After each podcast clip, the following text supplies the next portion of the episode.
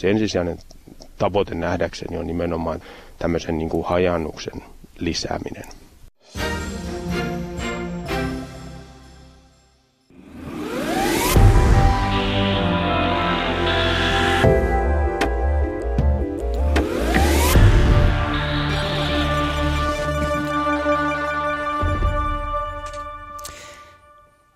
Hyvää päivää. Sinä kuuntelet kulttuurikoktailin keskustelua kauhun estetiikasta. Minun nimeni on Jonni Ruus ja kanssani ovat keskustelemassa kauhun asiantuntijat Sofia Tavast ja Matti Rämö. Tervetuloa. Kiitoksia, kiitoksia. Kiitos. Sofian voi mainita ainakin Outo Laakso-podcastin tekijänä Yle Areenassa. Niitä on kuultavana pitkiä hyviä keskusteluja kauhun eri puolista. Ja Matti Rämö, sinä olet paitsi kauhun, kauhun erikoistunut toimittaja, myös Night Visions elok- elokuvafestivaalin ohjelmistosuunnittelija. mun täytyy varmaan tähän alkuun kertoa jotakin, mikä ilmenisi ihan joka tapauksessa kolmen minuutin sisään kuitenkin. Siis, että mä en tunne ollenkaan kauhu elokuvia tai kauhugenreä, enkä edes kauhukirjallisuutta, enkä mitään muutakaan. Enkä siis kuuntele mitään musiikkia, niin kuin joka voisi mitenkään liittyä tähän.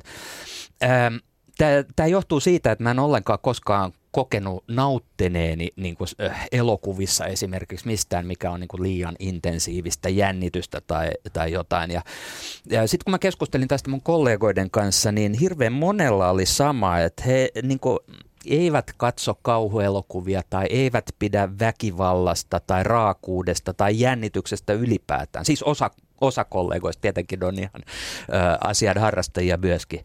Mutta se on mielestäni niinku kiinnostavaa, että miksi jotkut pitää kauhusta ja jotkut ei pidä. Onko teillä tähän niinku ihan niinku suoraan tähän alkuun heittää jotain täydellistä vastausta, että miksi näin olisi?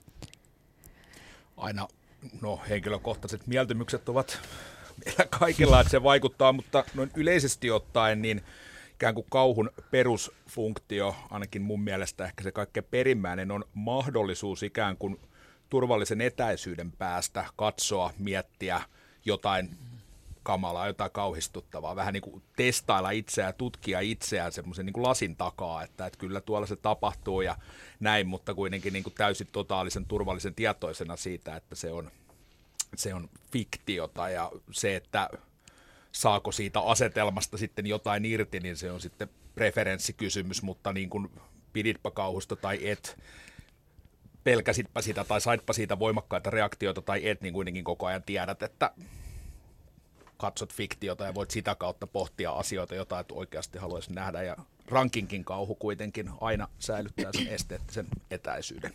Niin ja se on tavallaan hirveän vaikea kysymys, koska kauhu on niin hirveän monenlaista. Että jotkut tykkää sellaisesta 80-luvun kehokauhussa, missä tutkiskellaan just äärimmäisyyttä ja semmoista omaa kehollisuutta ja mietitään sitä, että miten ihminenkin on oikeasti vaan tavallaan lihaa ja verta. Ja sitten taas toisaalta jotkut tykkää semmoisista kummituselokuvamysteereistä, missä oikeastaan katsoja saa olla vähän niin kuin etsivä, joka saa koko ajan vihjeitä ja sitten vähitellen ratkaisee sitä, että mitä tässä tapahtuu. Että, että ehkä sen takia jotenkin sellaisesta yleisestä, että miksi pidät kauhusta on vaikea sanoa sitä täydellistä vastausta, koska jokaiselle se vastaus on aika erilainen. Joo, mä voin hyvin ymmärtää ton tavallaan niin kuin sen puolen, että niitä on erilaisia kauhuja ja sitten mä voin hyvin ymmärtää sen, että, että siinä on niin kuin tavallaan ää, kuitenkin läsnä se oma turvallisuuden kokemus katsojana.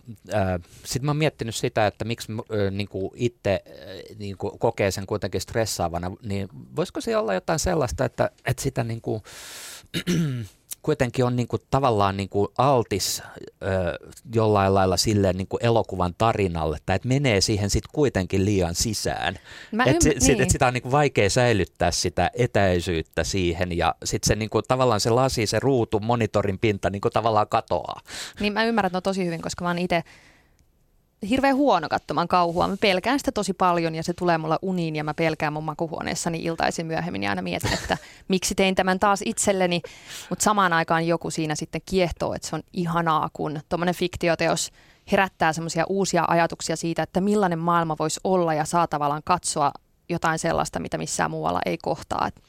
Mutta sehän on lahja tavallaan, että ikään kuin pystyy menemään siihen, pääsee niin syvälle, että ne tuntemukset yleensä tulee. mä itse mietin, että olenko niin paatunut tässä jo kaikkien näiden vuosien jälkeen, että semmoinen niin kuin oikeastaan minkäänlainen niin kuin aito pelon kokemus mitä kauhua katsoessa, niin mä olen tätä miettinytkin silloin tällöin, että mikä olisi edellinen kerta, kun näin on kokenut. Ja nyt nimenomaan puhutaan sellaisesta pelon tunteesta, joka on kokonaisvaltaisempi kuin että äkkiä tulee semmoinen niin kuin kauhussa kovin stereotyyppinen ääni tai yllätys, niin sanottu jump scare-efekti, mm. niin kaikkihan me siihen hätkähdetään, mutta sitten se hätkähdys menee pois. Mutta se, että olisi jotenkin niin kuin sellainen syvempi pelon tunne, jota ei ikään kuin voi karistaa pois. Mä en oikein muista koskaan viimeksi, viimeksi tullut, että jotenkin ehkä se katsominen on sitten siirtynyt vähän toiselle tasolle.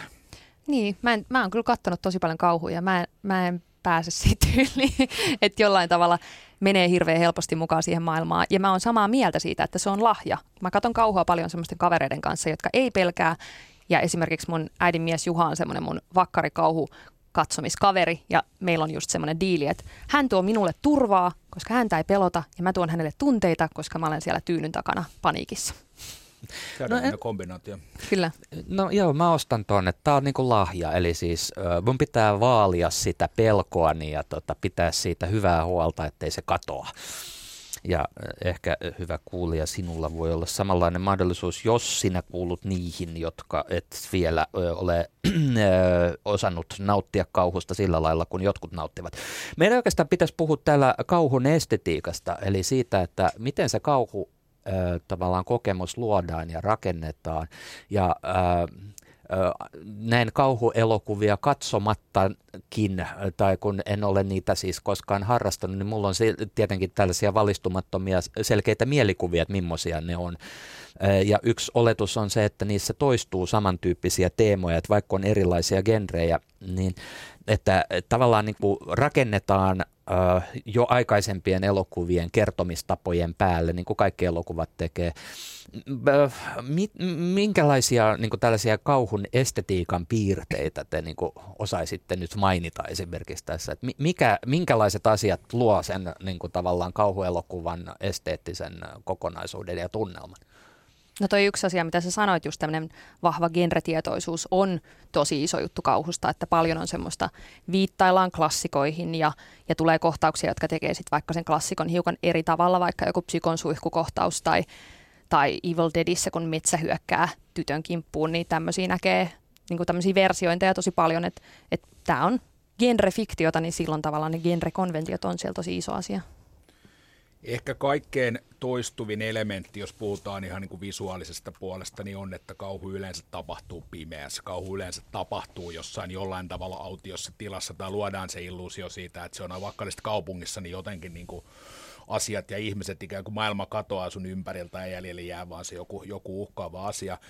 Mä mietin tuossa, tiesin, että on tulossa tänne, että, että montako, paljonko tulisi mieleen semmoisia kauhuelokuvia, jotka tapahtuvat valtaosin valosan aikaan.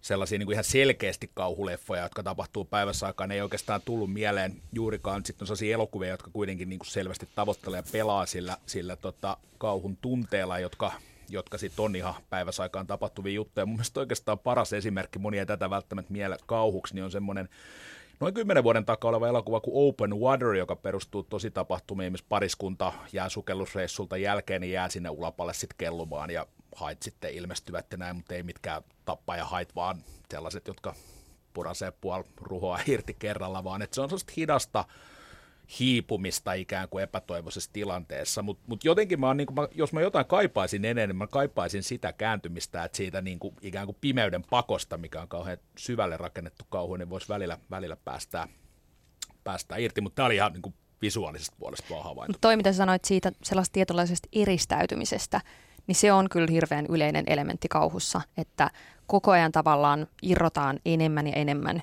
irti yhteiskunnasta, yhteiskunnan säännöistä, todellisuudesta, siitä mikä on totta, että esimerkiksi tämmöisissä perinteisissä demonikauhuelokuvissa, niin tavallaan se, että kun vähitellen sekä se päähenkilö että katsojat rupeaa uskomaan siihen, että tämä kummitus tai demoni on olemassa, niin silloin meidän niin kuin normaalin todellisuuden säännöt romuttuu siinä samalla. Ja silloin se päähenkilö eristäytyy siitä muusta yhteiskunnasta ja ja usein tavallaan koitetaan hakea jossain vaiheessa apua, mutta sitten vähitellen se elokuva vaan kääntyy sisäänpäin ja se päähenkilö kääntyy sisäänpäin ja kukaan ei vaan auta ja sä täysin yksin. Että vaikka olisi kaupungissa, niin silti se tavallaan se eristäytyminen on niin kuin tosi yleinen tekijä. Myös niitä syvempiä niin kuin pelon aihioita, mistä sitä ammennetaan, niin toki niitäkin on niin kuin tarkastelutasosta riippuen aika lailla loputtomasti, mutta sellaiset tietyt perusteemat toistuu, kuoleman pelko totta kai, mutta ehkä vielä enemmän semmoisen hallinnan menettämisen pelko, että se on ihan, miettii vaikka kaikkia zombie-elokuvia, niin sehän tavallaan on se niin kuin avain pelko siinä ei ole se, että tuleeko zombi, joka syö, vaan se, että, että tavallaan menetänkö minuuteni, muudunko joksikin tahdottoman massan kappaleeksi, joka on kuitenkin aika fundamentti juttukulttuurissa, joka kuitenkin ruokkii tai on aina niin kuin sisältänyt sen sellaisen individualistisen vapauden kaipuun ja ihannoin. Toinen, mikä on kiinnostavaa, että vaikka se kuolemanpelko on silleen se asia, millä avoimesti pelataan, niin hirveän määrä on kauhuhahmoja, jotka ovat sellaisessa välitilassa, vampyyrit, haamut, mm. zombit myös, jotka tavallaan, jossa se pelko kumpuaa – siitä, että sä et ikään kuin, sä et pääse pois, mutta sit sä et ole ihan täällä, että sä jäät jotenkin just väijymään sinne ihmisyyden rajavyöhykkeelle, että selvästi nauti siitä tilanteesta, ja se on jonkunlainen vankila, ja jotenkin, jotenkin se sellainen niin kuin välitilatematiikka niin on tosi kiinnostava. Niin se limbossa pyöriminen. Limbossa pyöriminen, juuri näin. No tavallaan tässä on nyt tullut esiin näitä tällaisia niin kuin asioita, että pimeää ja vähän eristyneisyys, hallinnan menetys, just välitilaan joutuminen, että ei niin kuin ole varma tavallaan identiteetistään tai että niin kuin se tuttu oma maailma jotenkin muuttuu joskus toiseksi. Mietin, että voitaisiko me niin kuin, tavallaan hahmotella erilaisia sit kun kauhuelokuvia, niin monenlaisia, niin tavallaan, että ihan mietin, että tuleeko tällaisesta äh, mitään tämmöisestä ajatusleikistä, että jos me oltaisiin niin ajatella, että tätä tilannetta, tämmöistä studio äh, radiohaastattelutilanne tekisi elokuvaksi, niin minkälaisia erilaisia kauhuelokuvia tästä voisi tehdä? Et itselle tulee mieleen, että tämä voisi olla jossain hyvin syrjäisessä paikassa ja, ja tota, toi sitten täällä näin ja sitten niin kuin tosiaan taisi niin kuin maaseudulla unohtunut, vähän rappeutunut niin kuin hieno entinen palatsi ja sitten tosiaan nämä ovet olisi lukossa ja me ei me ei päästä Joku huomaa, että ei pääse ulos ja tuulisi ulkona ja Meillähän puun tämmönen, oksat hakkaisi ikkunaan. Meillä on tässä tämmöinen lasi, jonka takaa voisi ilmestyä esimerkiksi jotain niin kuin meitä tuijottelevia ihmisiä. Että jos me yritettäisiin täällä tehdä rauhassa radio-ohjelmaa niin, että me koitetaan puhua suorassa lähetyksessä sillä tavalla, että me ei voida välittää meidän kuulijoille sitä, että oikeasti me ollaan täällä paniikissa.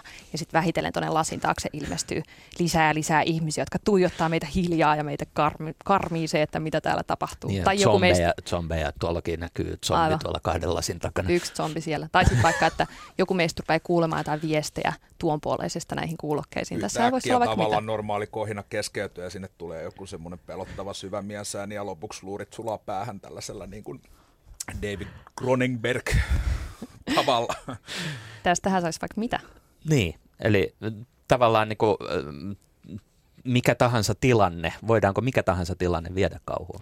Mä oon sitä mieltä, että voidaan ja se on semmoinen toimivan kauhun vaatimus myöskin, että pitää lähteä jostain normaalista.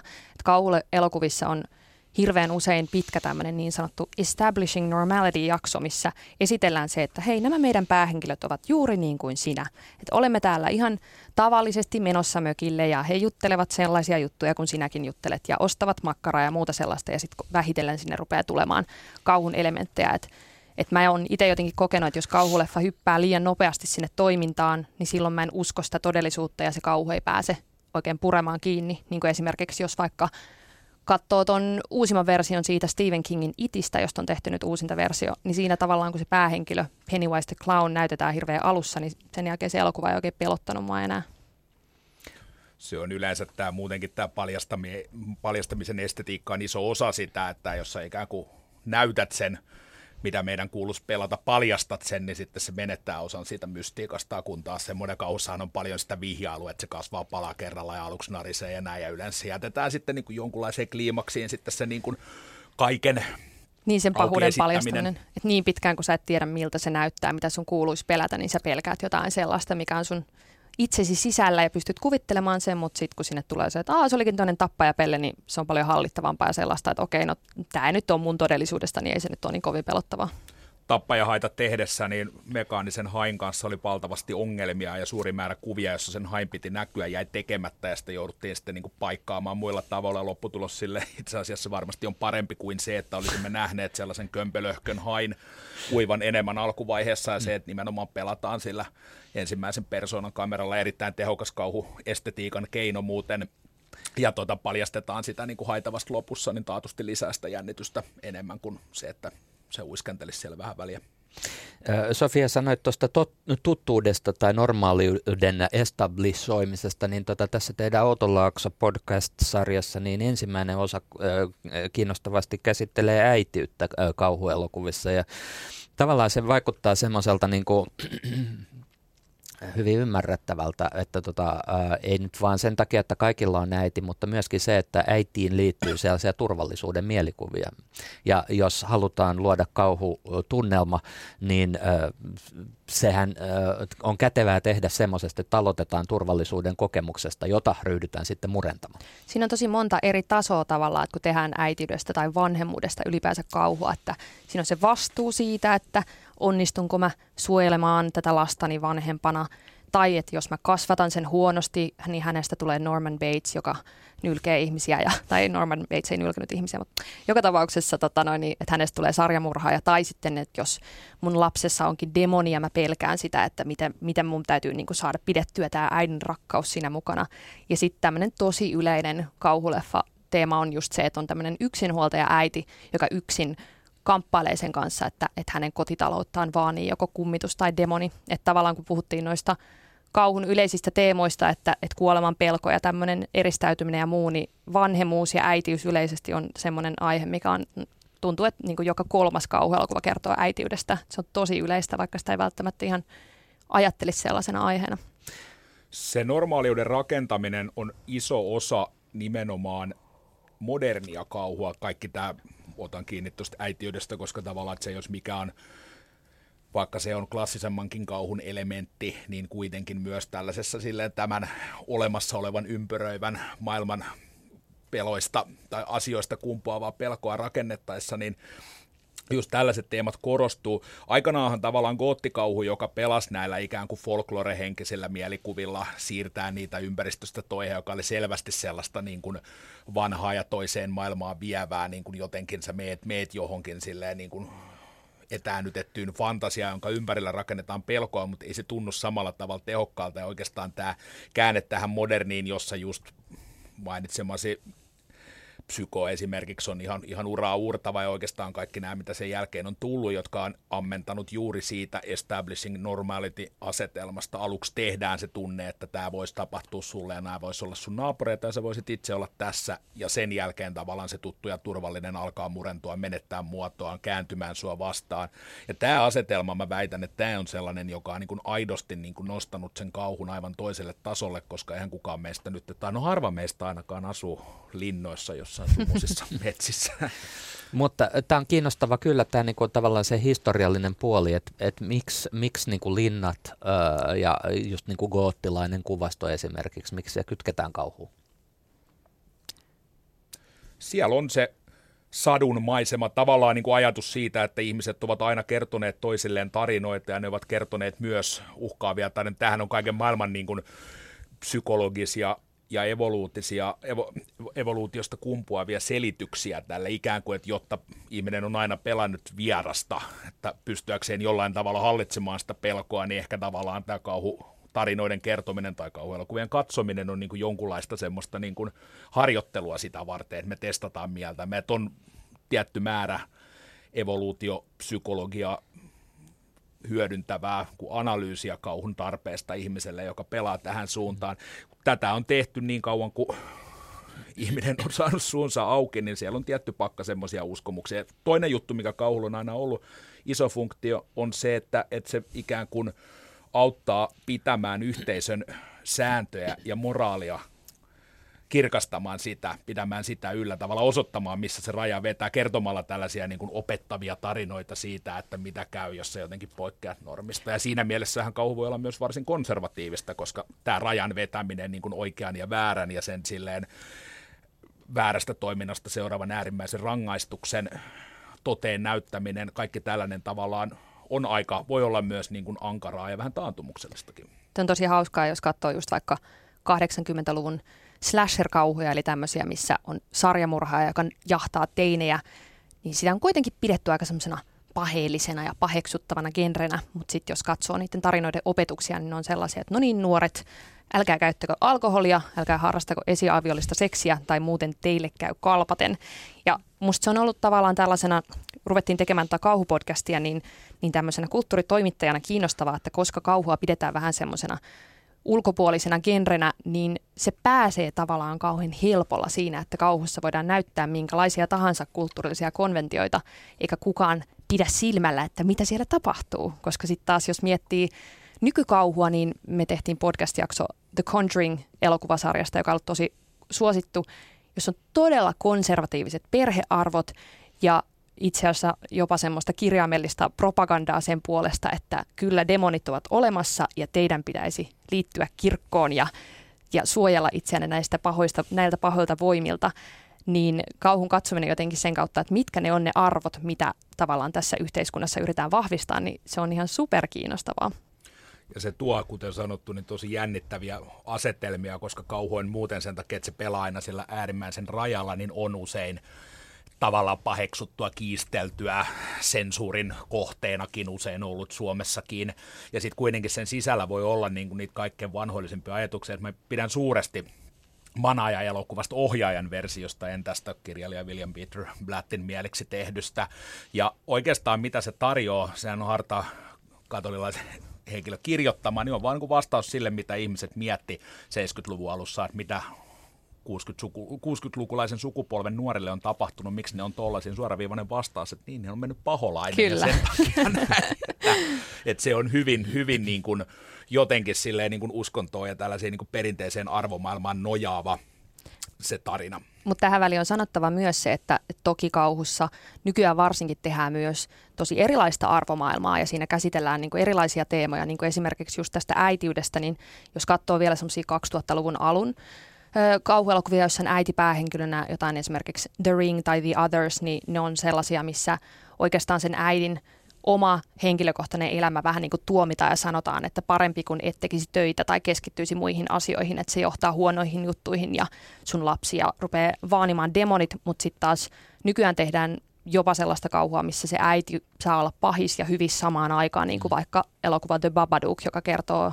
äidin masennuksesta. Ja siinä vähän niin kuin peilaillaan sitä sellaista, että no, äidit ei ole mustavalkoisia hahmoja, vaan niillä on omat demoninsa, mutta ne silti yrittää rakastaa lapsiaan. Niin se on tosi kiinnostavaa sitten, kun ruvetaan ottaa kauhuun niin kuin tällaisia moderneja kysymyksiä kanssa, että ei ne aina ole sellaisia konservatiivisen suoraviivaisia ei todellakaan, ja ylipäätään kauhu, koska se on aina pelannut sillä niin kuin katsoja haastamisella, sillä ää, etsinyt sitä äärimmäisen rajan paikkaa, niin yleensä sulla on pelivara aivan eri tavalla, että sen takia mä olen itse kauhusta aina niin kovasti pitänyt, että että kun sulla ei ole sellaista realismin pakkopaitaa ympärillä, sä voit käsitellä niitä ihan samoja teemoja, kun käsitellään ikään kuin realistisempien tyylilajien sisällä, mutta sä voit viedä ne pidemmäksi, sä voit jotenkin tuoda sen semmoiset alitajuiset pelot enemmän näkyväksi, ja yleensä kun tällaisen asetelman kanssa pelataan, niin suurin osa kauhusta on ilman muuta niin kuin hyvinkin transgressiivista, kapinallista, haastavaa, ja, ja tavallaan uusia ajatusmalleja avaavaa ja Babadook on hyvä esimerkki siitä, mutta toinen semmoinen viime vuosien juttu, joka on nostaa kiinnostavaa trendiä, eli sitä, että miten tällaiset selkeästi kauhuun kuuluvat elementit tulevat käyttöön ikään kuin taidenelokuvan kehyksessä, vaikka Julie Ducournau Raw parin vuoden takaa, niin ei käsittele äitiyttä, käsittelee kasvamista, ikuinen kauhuteema sekin, elokuvateema toki yleensäkin, niin kaikki tämä ikään kuin tähän vanhempien suojelevuuteen, yleensä tällaiseen niin kuin lahjakkuuteen ja miten, miten lahjakas ihminen tulee kohdelluksi yhteisössä, kasvissyömiseen. Monet, monet muut tällaiset niin kuin ajankohtaiset teemat on hyvinkin niin kuin freessisti ja, ja jotenkin kapinallisesti esillä. Ja, ja se on hyvä tuore esimerkki elokuvasta, joka käyttää sen kauhun koko potentiaalin, jossa tutkitaan jotain hyvin ikuista, mutta sitten otetaan selkeästi kiinni myös ajan hengestä ja sellaisista teemoista, mitkä puhutaan muutenkin tällä hetkellä.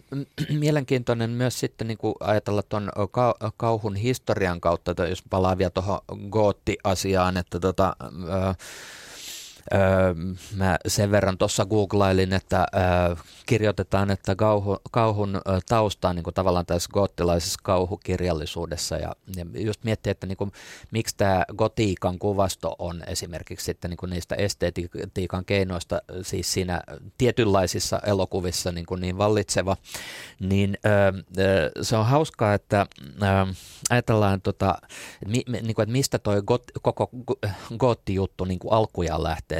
Keskiajan katedraaleista, siis gotiikan ajan katedraaleista. Ja tota, italialaiset ajatteli, että tota, nämä pohjois-eurooppalaiset on vähän barbaarisia tai sivistymättömiä, vähän karkeita. Ja tämä go, go, gootti-nimi viittaa siihen.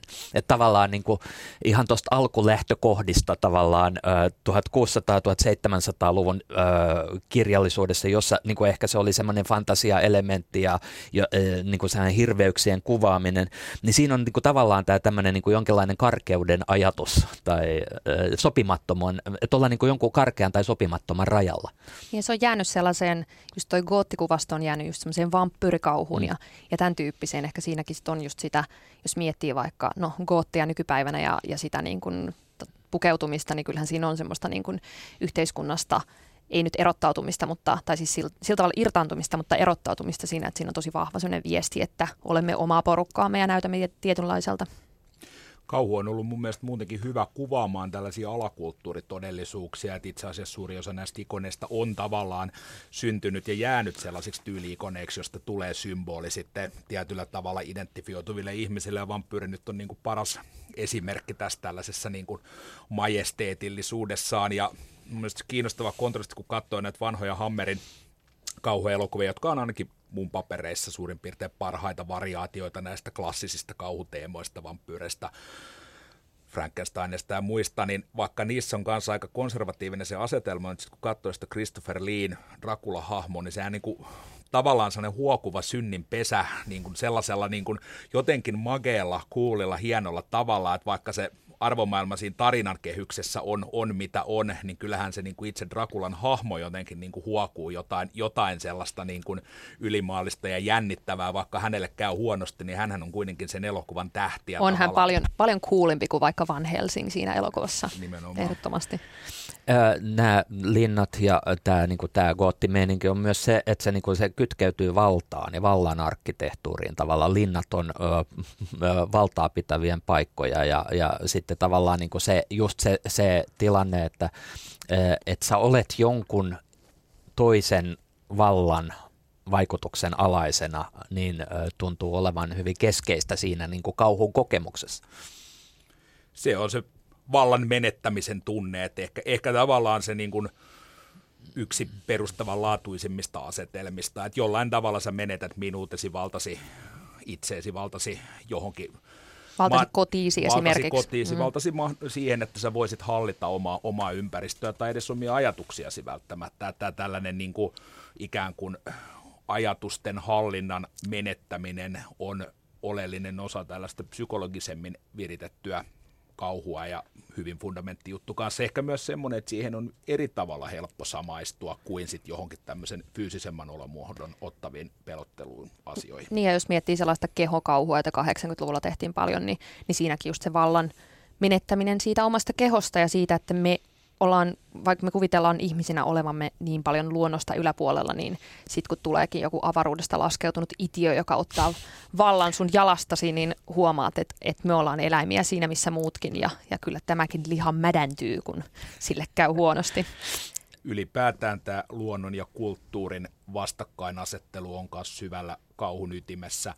Se, että luonto on aina kuitenkin se hallitsematon elementti, jota me luullaan että me pystytään kontrolloimaan, mutta sitten se osoittaa meidän olevan väärässä ja muistuttaa toisia. Siinä on monta eri asteeroa, niin kuin ihan semmoinen niin arkinen asetelma, kun suuret muuttoliikkeet syrjäseudulta kaupunkiin on inspiroinut huomattavan paljon kauhua ympäri maailmaa silloin, kun tämä mobilisointi on ollut käynnissä, kun agraarinen yhteiskunta on alkanut vähän niin kuin menettää vetovoimaansa ja mahdollisuutta työllistää suuria joukkoja. Ihmiset on mennyt mennyt kaupunkeihin ja tavallaan on syntynyt paljon, paljon tällaisia klassisia kauhuelokuvia, Texasin moottorisahan murhat ehkä kirkkaampana esimerkkinä siitä, että entä sitten kun joku tavalla kaupungin kasvatti palaa sinne, mikä unohdettiin, että siinäkin on maaseudun ja kaupungin vastakkainasettelu, mutta kyllä siinä on myös silleen ikään kuin tämän, tämän kulttuurin ja luonnon, koska aina nämä kuvataan sellaisena vähän, vähän niin kuin animalistisina hahmoina, jotka on jäänyt tässä evoluutiossa jälkeen ja ikään kuin Minä ehkä maaseudun suora- ihmiset. Maaseudun ihmiset ehkä suoraan kostavat jopa sen sille, että heidät on hylätty, mutta myös silleen käyttäytyvät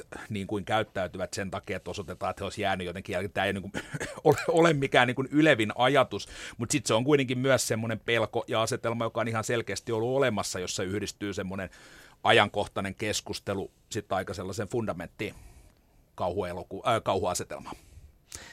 Sofia, sä puhuit aikaisemmin tuosta kehokauhuasiasta, että se on niin kuin tavallaan oma, oma lajityyppinsä. Tulee mieleen, että, että jos ajattelee niin kuin esteettiseltä kannalta, niin, niin onko siinä niin kuin tavallaan kyse siitä, että niin kuin me tavallaan jotenkin laityypillisesti pidetään kauniina niitä asioita, jotka kuuluu tavallaan meidän normaaliin niin kuin tämmöiseen niin kuin ympäristöön. Niin kuin luonto voidaan nähdä kauniina, ihmiskeho voidaan nähdä kauniina ja, ja sitten kun tota, sille tapahtuu jotakin muodonmuutoksia, se on yhtäkkiä se on niin kuin rumaa tai se on pelottavaa tai se on kauhistuttavaa. Eli tavallaan niin kuin sen samalla lailla kuin tuossa vähän aika sitten puhuttiin äityydestä niin kuin tavallaan niin kuin turvallisuuden elementtinä tai normaaliudesta turvallisuuden elementtinä, jota murennetaan, niin voidaanko ajatella, että kauneus on yksi sään teema, että kauneuden mureneminen Ehdottomasti se, mä oon itse vähän huonosti perehtynyt tuohon kehokauhuun, mutta meillä oli podcastissa kauhututkija Outi Hakola vieraana, joka tiesi aiheesta tosi paljon ja hän just sanoi siitä, että, että yksi iso osa tätä kehokauhua on se, että haastetaan sellaista meidän esteettistä silmää ja haastetaan sitä, niitä tabuja siitä, että, että miltä se näyttää, kun rintakehästä purskahtaa esiin avaruusolio. Ja se on mä rupesin itse jotenkin arvostamaan kehokauhua sen jälkeen, kun me puhuttiin tästä paljon enemmän, että se on jopa oikeasti, kun sitä naureskellaan ja pidetään vähän sellaisena niin kuin kauhun alimpana muotona, mutta oikeastihan se on ihan puhdasta taidetta, koska se haastaa meitä niin paljon siinä, että, että millaisia asioita me voidaan kuvitella ja nähdä ja, ja pitää jännittävinä. Kyllä, ja David Cronenberg, joka on oikeastaan kehokauhun isä, niin tavallaan hänen elokuvansa ovat ihan niin kuin nousevat erittäin korkeisiin filosofisiin ulottuvuuksiin sitten kysymyksen asetteluiltaan. Mä oon tota, tavallaan se niin kuin toteuttamisen estetiikka sitten, että miten näitä sitten toteutetaan, näitä juttuja, niin sille tasolle siirryttäessä mä oon aina kovasti ihailut italialaista vanhaa kauhua, Dario Argento, Lucio Fulcia, monien monien muiden ohjaajan Sergio Martin on tämän kaltaisten ohjaajien elokuvia. Siinä on usein niin Italian populaarielokuva teollisuus oli ihan huikeassa vedossa 60- ja 70-luvulla, tuotti valtavia määriä elokuvia ja siellä paljon myös ideoita kopioitiin, mutta se minkä se italialaiset osas tehdä, ne sai aina oman peukalon merkkinsä hyvin suuren osan siitä, ja se perustui vahvasti siihen estetiikkaan, tavallaan se niin kuin kiinnostus oli siinä estetiikassa, että me ei taatusti niin kuin muisteltaisi Dario Argenton elokuvia tai esitettäisiin niitä vaikka tuolla festareilla, jos me katsottaisiin vaan sitä tarinan tasoa, koska hänen tarinat on kauhean hyviä, eikä Argento ollut niistä kauhean motivoitunutkaan, hänen apulaisohjaajansa Luigi Kotsi joskus sanoi, että, aluksi me suunniteltiin murhat ja sitten me vaan niin kuin sidottiin ne tarinalla yhteen. Mutta se semmoinen niin hyperestetiikka, mikä siihen on tuonut, niin se on kestänyt mun mielestä myös valtavan hyvin aikaa ja se jalostaa kaikkein parhaimmalla näkemälläni tavalla sen perusasian, että kun me kuvataan niitä pelottavia asioita, niin hyvin pieni osa kauhusta on semmoinen, joka haluaa oikeasti näyttää sillä tavalla realistisesti, että se olisi niin kuin todella niin kuin nihkeä ja epämiellyttävää, että pelko ja sitten semmoinen niin kuin vastenmielisyyden tunne kuitenkin tulee vähän eri rekistereistä. Ja mä väitän, että suuri osa semmoisesta niin kuin pannaan ihmisiä muussiksikin tyyppisistä elokuvista tai zombielokuvista, niin kuitenkin sisältää aika tarkkaan mietityn estetiikan, ja se on osa sitä suojamuuria, minkä se meille antaa. Mutta näissä italialaisissa tapauksissa, niin se, on, niin se jäsentyy sitten semmoisena balettina, iso osa sitä yhdistelmää on se musiikki, koska niin kuin jos sä lyöt sellaisen tosi hienostuneen ylevän musiikin melkein minkä tahansa päälle, niin ylevöittäähän se myös sitä kuvaa, ja toi on ollut jotenkin semmoinen niin kombinaatio, joka, joka niin kuin aikanaan on ollut niin kovin paheksuttua, mutta sitten kun siihen on lyöty vähän aikaa päälle, niin nykyään sitä katsotaan niin kuin taiteena ja niin kuin tutkitaan vakavasti jotain niin kuin italialaisia giallo-elokuvia, eli tällaisen oman aikaisen sarjamurha-elokuvia. Ja toi on iso osa kauhua tavallaan se, että se, että tarina saattaa olla tosi geneerinen ja sellainen, se kuuluu osa, osaan siitä nautinnosta, että yleisö tietää vähän niin kuin mitä tapahtuu ja kuka selviytyy ja, ja se on niin kuin kiva seurata sellaista tarinaa, että se tarina ei välttämättä ole se, jota, josta nautitaan eniten, vaan että siellä voi olla just semmoisia yksittäisiä esteettisiä juttuja, jotka nostaa sen leffan eri tasolle. Oli just katsomassa Night Vision siellä esimerkiksi semmoista suhteellisen t- köykäistä elokuvaa tarinaltaan kuin What Keeps You Alive, jossa oli kuitenkin, tässä on tämmöinen pariskunta, joka on ollut vuoden naimisissa ja menee mökille ja sitten paljastuu, että toinen heistä onkin psykopaatti ja rupeaa tappamaan vaimoaan. Ja se oli todella ennalta arvattava niin kuin juonen kehityksensä kannalta, mutta siellä oli keskellä elokuvaa hieno kohtaus, jossa tämä tappaja siivoaa huonetta UV-valon kanssa ja on itse aivan niin kuin veriroiskeissa, mutta sitten se näkyy semmoisena tyylikkäänä valkoisena ja sininen valo py- pyyhkii huonetta ja, ja sarjamurhaaja pyyhkii sitä verta huoneesta. Niin se oli just sellainen elokuvassa, joka ei muuten välttämättä säväyttänyt niin paljon, niin tulee yksittäinen kohtaus, että Aa, nyt on tehty jotain eri tavalla ja onpas visuaalisesti kiinnostavan näköistä, niin se on tavallaan jo syy nauttia siitä leffasta. Siinä on myös mainio musiikin käyttöä sellaisella niin kuin ristiriitaisella tavalla, että usein kaussa on myös huumoria, toi ei ole varsinaisesti niin liki mainkaan, What Keeps You Alive, liki mainkaan mitään humoristista kauhua, joka on omalainsa, mutta usein ehkä näiden niin kuin, moneen kertaan käytettyjen asetelmien äärelle palatessa, niin tapa, millä tekijät tuntuvat niin kuin perustelevan sen, niin on semmoiset pienet silmäniskut. Välillä ne on vähän liiankin niin kuin selviä. Tai sitten niin kuin eleganteimmillaan ne on varsin tyylikkäitä ja tuo semmoisen pienen huumorissa ja vähdyksiä. Tossa, tossa oli muutama semmoinen, joka Just teki niin. muuhun hyvän vaikutuksen. Kyllä. Niin, kun kerrotaan tarinoita, niin kontrastit on yleensä hyvä semmoinen niin kuin, äh, tapa niin kuin, luoda merkityksiä. Niin tuota, kauhossa ainakin sanotaan, että on, niin kuin, rekisteri on laaja, että sä voit käyttää todella groteskeja asioita ja Joo, todella niin kuin, ällöttäviä asioita tai pelottavia asioita tai kauniita asioita ja tyylikkäitä asioita. Ja niistä syntyy voimakkaita, kirkkaita kontrasteja. Juurikin näin. Se, se on niin kuin se on tosi laaja genre siinä, että, että millaista rupeaa tekemään ja, ja kyllä yleensä niin kuin vahvojen kontrastien kautta tulee hienoja juttuja, että, että se on just toi, toi tota noin, niin, se, mitä Matti sanoi siitä, että, että on, on niin kuin hienoa, kun ei tarvitse jumittua sinne todellisuuteen ja realismiin, vaan sä voit lähteä tavoittelemaan ääripäitä sekä kauneudessa että kauheudessa. Mutta kauhu on tavallaan ääretön. Joo, tietyt tarinakaavat toistuu, toistuu myös muualla, mutta sä mietit vaikka sitä, että miten me nyt kuvattaisiin vaikka silleen kasvamisen, aikuistumiseen liittyviä pelkoja. Ja mä katson ja tykkään monenlaista elokuvasta, tykkää kovasti vaikka jostain italialaisesta vanhasta neorealismista. Se liikkumavara, mikä niissä on, koska ne kuitenkin imitoi todellisuutta, niin on aika pieni, että näin se tulee täältä ja tämän verran me voidaan käristää, meidän pitääkin käristää, koska tarina ja draama, dramaturgia sitä vaatii.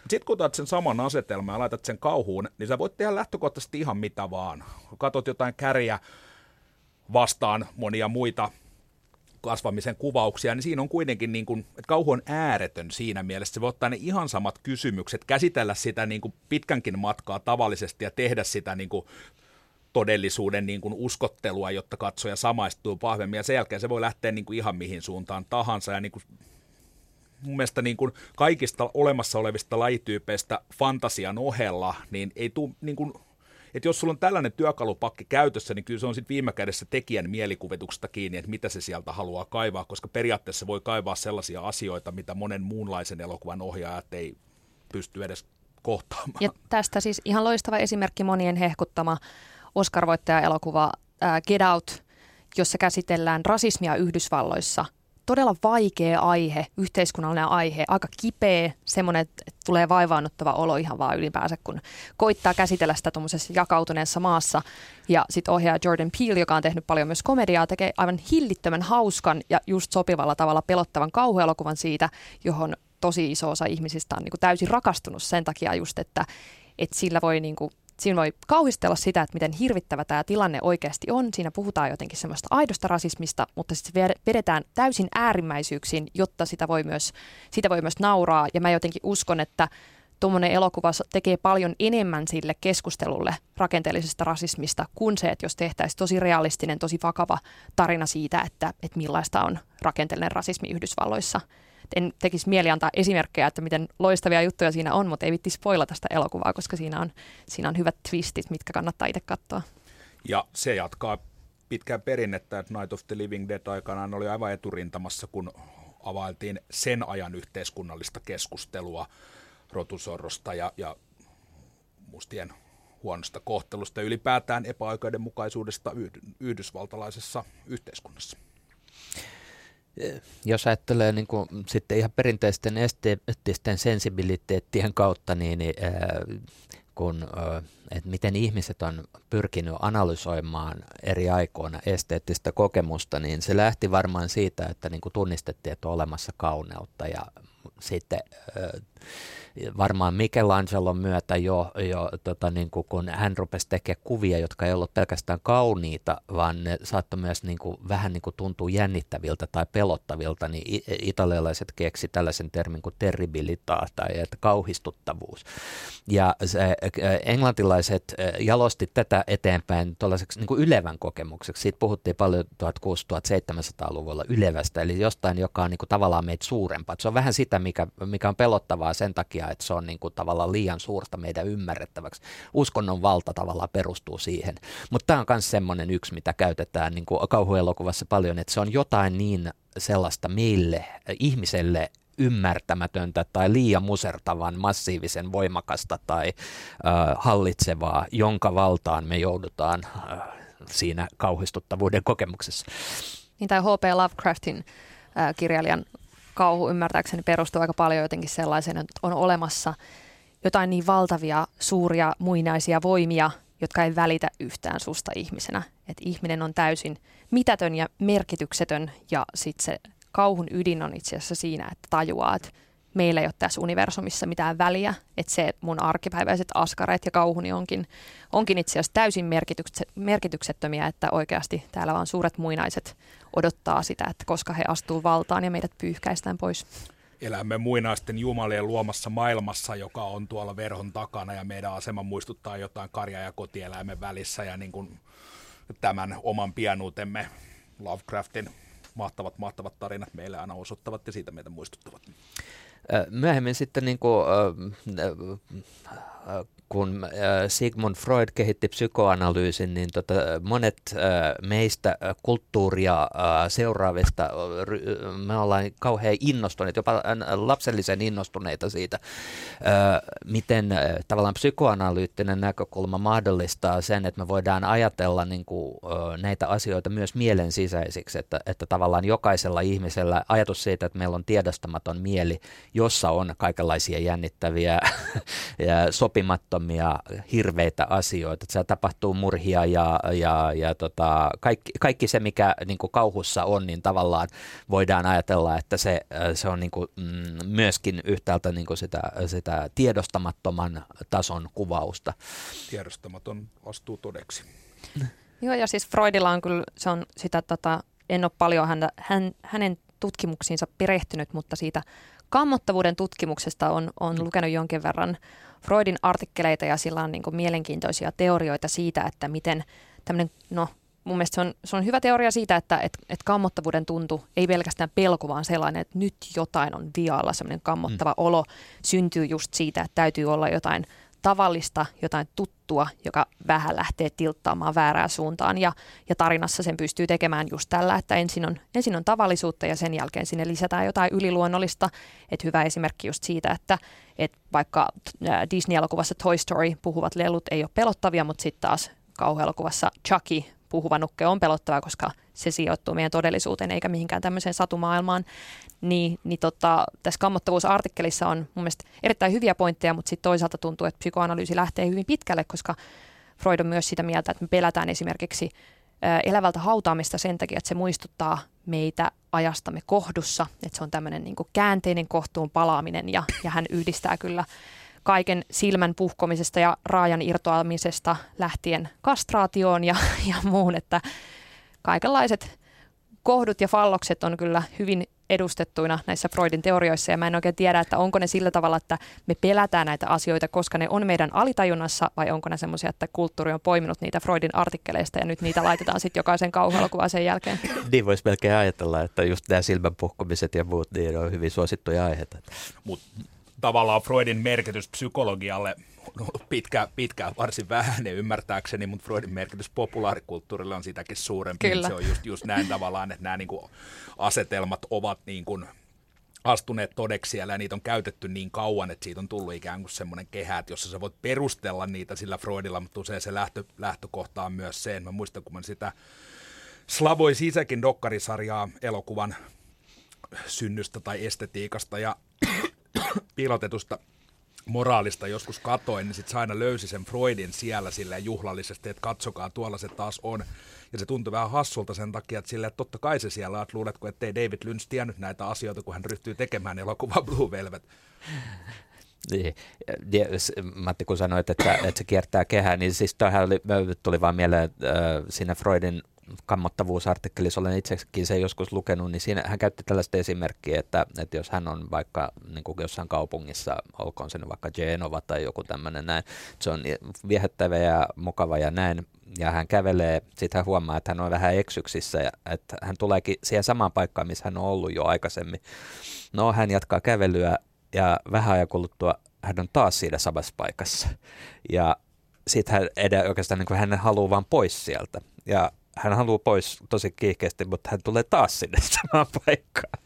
Ja siinä hetkessä hänelle tulee se tunne, joka on niin kuin se kammottavuuden tunne tai näin. Että se tulee tavallaan niin kuin sen toiston toiston kautta, joka on ö, sellaista toistoa, mitä sä et toivo tapahtuvan. Tämä on just tämä hallinnan menettäminen, että mm. mä en voikaan itse päättää, mihin mä oon menossa, vaan joku, että onko tässä kenties niin, että joku hyvä tai paha voima ohjailee mua siihen, että mä päädyn aina tänne samaan paikkaan. Se on kyllä kiinnostava artikkeli, siinä on listattu oikein tällä perinteisellä tavalla tällaisia erilaisia asioita, jotka aiheuttaa meissä kammotusta, ja kyllä monet niistä on tosi tunnistettavia. Se on, sä jäät vangiksi omaan elämääsi, etkä pääse sieltä pois, ja sen tajuaminen niin on, on aika pelottavaa. Hmm. Nämä on tällaisia sisällöllisiä juttuja tavallaan, mutta jos sit ihan konkreettisella tasolla puhuisi visuaalisista tai auditiivisista asioista. Tiedän ainakin, että Sofia, sä oot tutkinut äänikerrontaa kauhuelokuvissa mutta et miten, niin kuin, jos ajatellaan niitä ihan perusrakennuspalikoita, niin, niin miten nyt vaikka sanotaan, että meillä olisi nyt edelleen taas tämä huone tässä näin ja meillä olisi kuvaaja täällä ja olisi sitten kauhuelokuvan ohjaaja, niin minkälaisia kuvia ja ääniä pyrkisitte tähän meidän radiokeskusteluun tuomaan?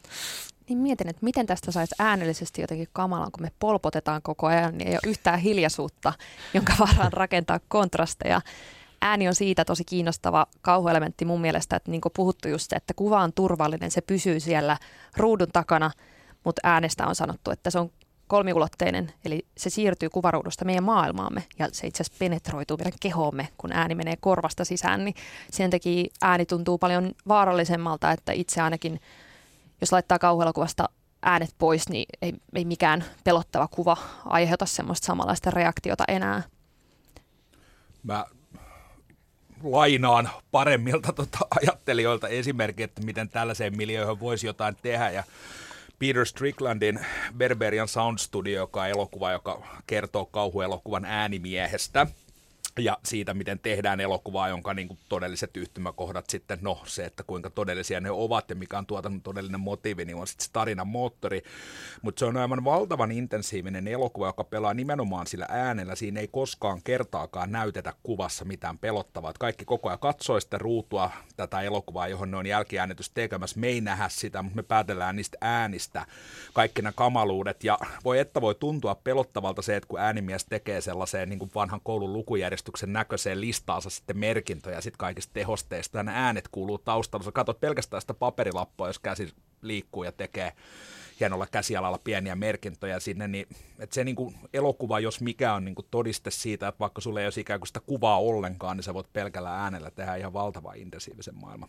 Niin ja oikeastaan just se, että, että se on jopa herkullisempaa, kun ei näytä mitään, vaan soitetaan jotain. Ja mä rakastan niitä just tämmöisiä elokuvia, jotka on hiljaisia ja tykkään aika paljon itse asiassa siitä, että ei käytä taustamusiikkia. Kauhussa on tosi genretyypilliset taustamusiikit usein, että ohjaillaan esimerkiksi viulujen kautta sitä, että katsoja kuulee, että no niin, nyt tulee se hiljainen tauko, eli kohta minut säikäytetään ja ihminen pelästyy siitä huolimatta sitä. Ja sekin on ihan hauskaa, mutta, mutta paljon nautinnollisempaa se, kun on olemassa pelkästään näitä tarinamaailmaan kuuluvia ääniä, jotka päähenkilöt kuulee ja niiden avulla saadaan sitten jotain kauheaa aikaiseksi, että et, et tykkään noista niin sanotusti pseudodokumentaarisesta kauhuelokuvista ja, ja tykkään tosi paljon Paranormal Activitystä, joka on tämmöinen uudempi versio vuodelta 2007. Tietenkin Blair Witch Project on se leffa, joka jo ton genren toi niin suuren yleisön ää, tietoisuuteen ja suosikiksi, mutta semmoinen, semmoinen, että tehdään elokuva, jossa ei käytetäkään mitään niitä kliseisiä kauhun musiikkeja, vaan tavallaan arkisia ääniä ja tömähdyksiä ja hiljaisuutta, niin silläkin saa kyllä tosi paljon aikaiseksi mä, se tehostepakka tuossa mielessä voi olla tehokas, mutta usein monet niistä kikoista narisevine portaineen ovine ja tuulen suhaduksine on sen verran kuultu, että se on niinku itsessään jättää itselle vähän sellaisen niinku etäisen vaikutelman, että kyllä mä tämän tiedän. Mä taas itse tykkään niistä soundtrackeista silloin, kun ne on hyvin tehty ja jälleen niinku katseeni kohdistuu sinne Italiaan tuossa eilen Dario Argenton opera-elokuvaa valkokankalta pitkästä aikaa kattoneena, niin tajuu, että kuin kokonaisvaltainen elämys se voi olla, että ton mittakaavan visuaalisuus ja sitten sellainen niin kuin aidosti ylevä ja hieno musiikki. Toki tuossa myös käytetään, sitten, niin kuin Argento mielellään käytti näitä hevin sävyjä sitten näissä, näissä verisemmissä kohtauksissa, että siinäkin on jännästi sitä ristiriitaa näet, että se tuo semmoisen niin kuin konsertissa olemisen tunnun, niin kuin moni Argenton elokuva tuo. Oliko teillä joku äänitehostemies vieraana? Meillä on tehostemies Sergio Stivaletti, kyllä Joo. vaan. Joo. Paikalla vielä tänään oman ohjauksen Rabbia Furioisan näytöksessä puoli kuudelta Kinopalatsilla. Tota, se, on rikoselokuva, hmm. joo, se on rikoselokuva, mutta tota, että hän on ollut ihan keskeisiä tehostemiehiä tässä italialaisen kultakauhusanosko viimeisillä hetkellä, eli on tehnyt yhteistyötä Argenton ja Fulcin kanssa.